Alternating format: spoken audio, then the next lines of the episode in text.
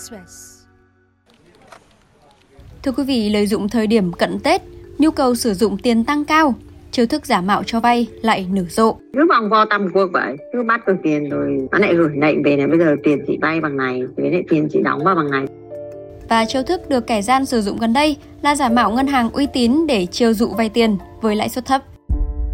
ra hồ sơ đấy bảo là sai thông tin thì nó ra hai phương án phương án một là mình phải đến hội sở trong thành phố Hồ Chí Minh trong 24 giờ để họ xử xử lý giải quyết nếu không phương án hai là gửi 30 triệu để người ta giải quyết Quý vị đang nghe podcast Việt Express hôm nay.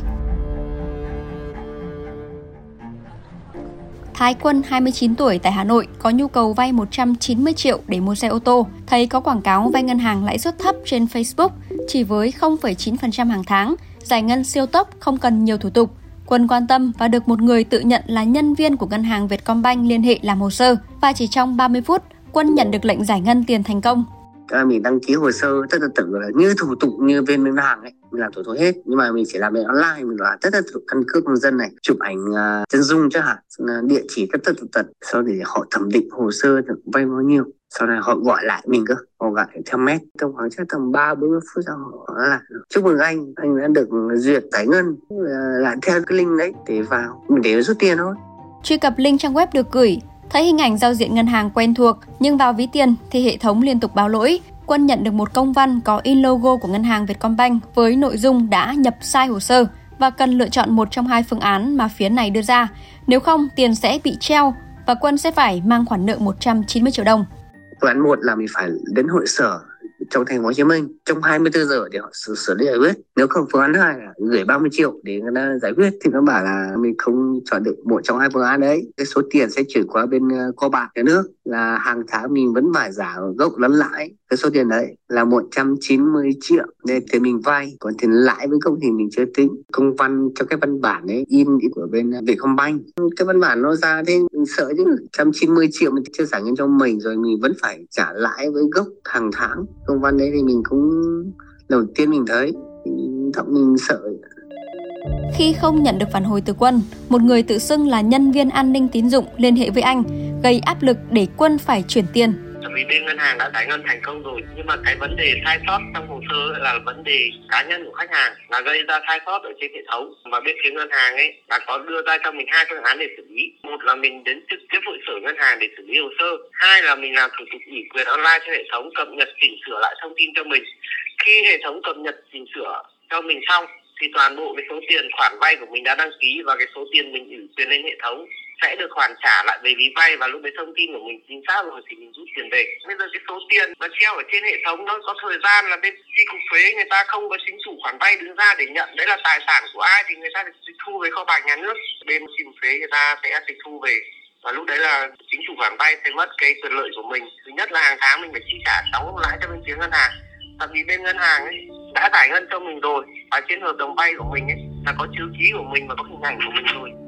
Quá hoang mang, Quân đi xoay ngay 30 triệu chuẩn bị gửi thì may mắn được một người bạn khuyên bảo. Lúc này, anh mới biết mình bị lừa. lúc đấy mình có nghi ngờ gì đâu. Tôi mình cũng xoay và họ đòi 30 triệu hạn để họ xử lý trong vòng 2 giờ ấy mình cứ xoay chứ mình cứ gọi điện. Rất là tầm mình xoay chứ nhưng mà vừa đang vừa vay. Anh em cùng quê thì gọi điện thẳng cho em à. Thế nó bảo là anh ơi anh đừng chuyển nữa. Nó lừa anh đấy anh ạ. Đấy thì em mới mới tỉnh ra chứ. Em biết đâu gì đâu.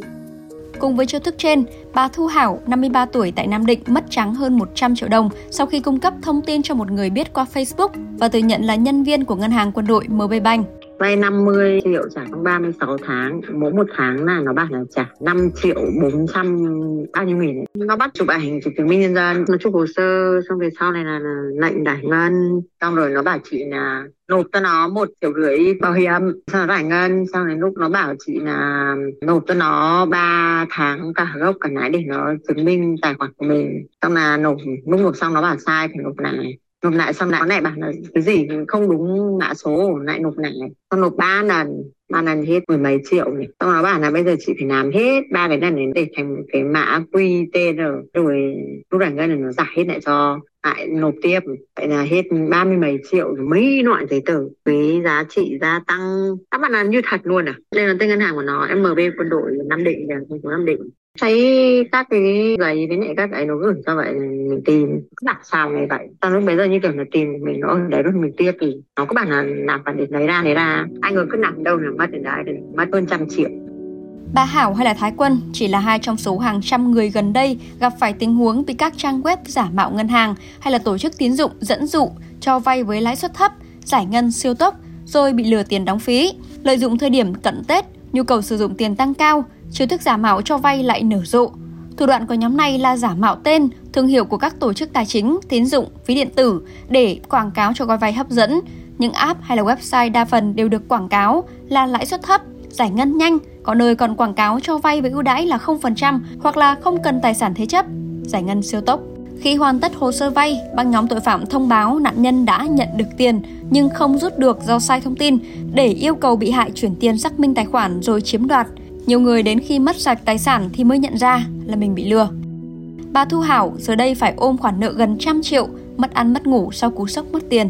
Nói chung là nó một cách rất là tinh xảo. Chỉ từ những người mà quá là ấy thì ấy chứ còn thật thà với này ấy thì thôi. Cứ chỉ có theo nó hết. Không ăn không ngủ buồn tiếc ý là nếu mà của mình có sẵn thì nó là ok mất đi thì mình làm lại. Nhưng mà bây giờ mình muốn đeo nợ. Anh em bạn bè mình cứ mượn nóng vậy mỗi người năm bảy triệu 10 triệu đôi chục. Theo Công an Thành phố Hồ Chí Minh, thời gian qua có nhiều trường hợp đã sập bẫy những nhóm tội phạm giả cho vay của các ứng dụng. Trung tâm Giám sát An toàn Không gian mạng quốc gia ghi nhận, từ đầu năm 2022 đến nay, có hơn 2.600 người báo cáo lừa đảo, trong đó số người phản ánh về các app liên quan tới vay hay hoạt động tín dụng đen chiếm 30%, tương đương với khoảng 900 người số người cảnh báo về lừa đảo trực tuyến. Từng tham gia điều tra các vụ lừa đảo liên quan, chuyên gia an ninh mạng Ngô Minh Hiếu cho rằng bản chất những hình thức lừa đảo này không mới, song với cách thay bình mới cho rượu cũ, số người sập bẫy vẫn đang gia tăng. Thực ra đây gọi là cái hình thức cho vay tín dụng đen rất là nhiều ở trên ờ, không gian mạng vài năm trở lại đây. Thì cái hình thức này thực ra thì nó cũng không có gì mới cả. Có hai cái trường hợp xảy ra đối với các nạn nhân vay trên các nền tảng này. Cái thứ nhất là nạn nhân sẽ bị vướng vào một cái khoản nợ vay rất là lớn. Ví dụ như họ có thể vay 10 triệu, nhưng sau đó vài tháng sau họ phải trả lên tới vài trăm triệu, là chuyện bình thường. Mặc dù là họ quảng cáo là lãi suất vay rất là thấp, còn nếu không trả cho họ thì họ sẽ bôi nhọ cắt ghép hình ảnh và tung lên trên mạng, rồi gọi điện thoại cho người thân, bạn bè, đồng nghiệp, vân vân, làm cho người kia khủng hoảng tinh thần là rốt cuộc là họ phải đi vay mượn để mà trả cho họ. Cái hình thức lừa đảo thứ hai nữa là các nạn nhân khi họ vay, nền tảng đó họ cho vay, họ bảo là ok để chấp nhận cái khoản vay là ví dụ như ờ, 50 triệu đi. Tuy nhiên thì họ kêu bảo rằng là phải đóng một cái khoản tiền nó gọi là tiền kiểm chứng, tiền kiểm định từ 10 cho tới 20 phần trăm. Sau khi mà gửi tiền xong là đa phần là mất tiền luôn, hoặc là bị khóa chặn tài khoản khóa chặn cái liên lạc. Và để người dân tránh những trường hợp lừa đảo này, chuyên gia khuyến cáo thì nhiều người họ không biết, họ cứ nghĩ rằng là cái trang quay tín dụng đó là trang thật và trang chính thống. Nhưng mà để kiểm tra thì rất là dễ, những cái trang web này thường cái giao diện nó rất là đơn giản. Nó thứ hai nữa là khi mà nhìn ở dưới cái thường ấy, ở dưới cái trang web hoặc là cái app, thường nó sẽ có cái thông tin liên hệ. Và hầu hết các trang web này 99% luôn là không có thông tin liên hệ. Không có cái giấy phép luôn ấy, không có giấy phép cho vay bên ngân hàng nhà nước và cái cách mà để kiểm tra rất là đơn giản. Hoặc là ví dụ như để mình kiếm được một cái nơi mà vay nó uy tín an toàn đấy thì có thể lên cái trang của cic.gov.vn là trung tâm thông tin tín dụng quốc gia của Việt Nam. Là trên đó chúng ta có thể kiếm được một cái nơi vay uy tín luôn, mà không cần phải lo gì cả khi mà mình gặp những cái đường link hoặc là những cái trang web mà không chính thống, thì tuyệt đối là không cung cấp bất kỳ thông tin nhạy cảm này đặc biệt là những cái lời đề nghị có vẻ quá là tốt để trở thành sự thật, không bao giờ cung cấp thông tin cá nhân. Trừ khi bạn hoàn toàn chắc chắn về cái tính xác thực của cái người hoặc là cái tổ chức mà mình đang giao dịch. Thông tin vừa rồi cũng đã khép lại chương trình hôm nay. Xin chào và hẹn gặp lại.